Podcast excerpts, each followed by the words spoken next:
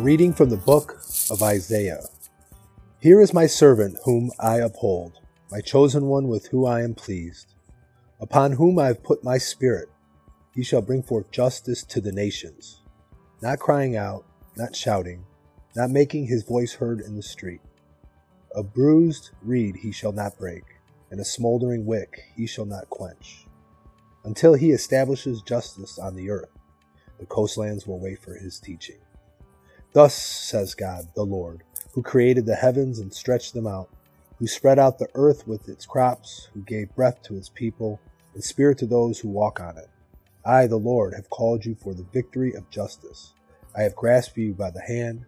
I have formed you and set you as a covenant of the people, a light for the nations, to open the eyes of the blind, to bring out the prisoners from confinement, and from the dungeon those who live in darkness.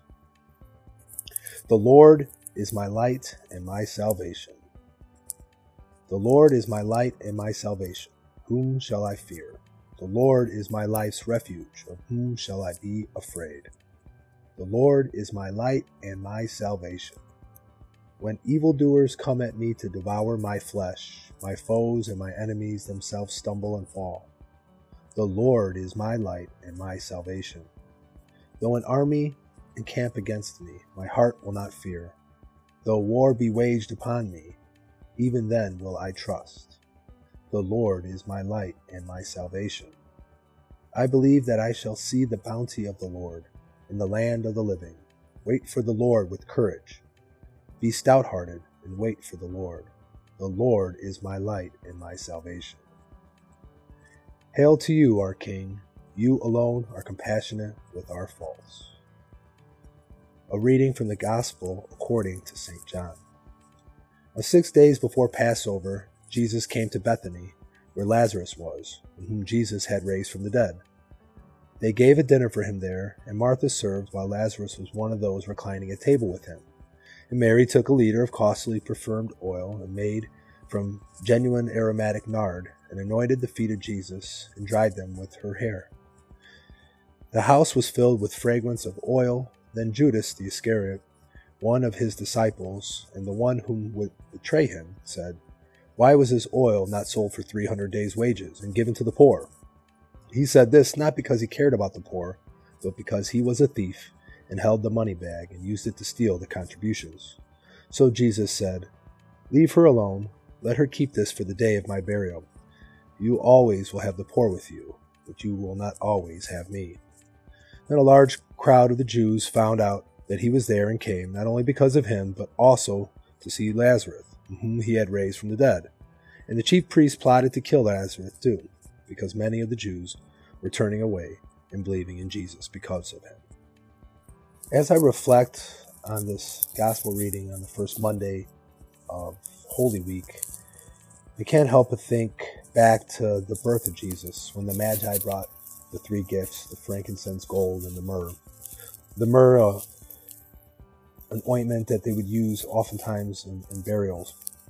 And this, Jesus obviously points it out himself, is that when she puts out the nard and she puts it all over him and anoints him, this is the fulfillment of that, that he was preparing that he was the Christ, that he needed to be anointed, that all throughout the Old Testament, oil and anointing with oil was very uh, big part of uh, all their services in the temple. And the same with today that we use the oil and uh, the chrism masses with the confirmation and so forth. So um, very important with the oil and the importance of the oil. But more important than the oil, I believe it's it's the act itself, the act of worship. To worship something, where the word comes worthship what is worth.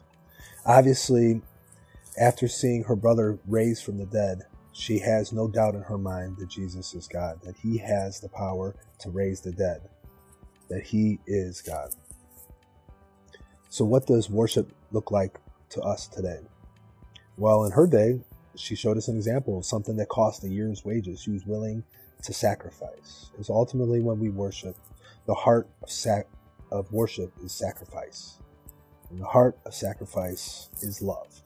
So out of love, Mary busted something that was not only worth a year's wages, But she did it not because she was scared, but she did it out of love for Jesus, that she got her brother back, that she had found the Messiah, the Savior, that she was staking her claim and her hope and her all of her trust into Jesus. So as I reflect and look back, I'm trying to think to my life on how I can go forward. What can I do? What what's holding me back from worshiping God the way I should be? What possession do I have that I'm holding on so maybe a little bit too much where I could sacrifice that out of love for Jesus to draw me closer to him. So during this last week before Easter during Holy Week, uh, my challenge to myself and to you guys is to find something maybe that's still holding us back from worshiping Jesus the way that he wants us to. God bless and have a great day.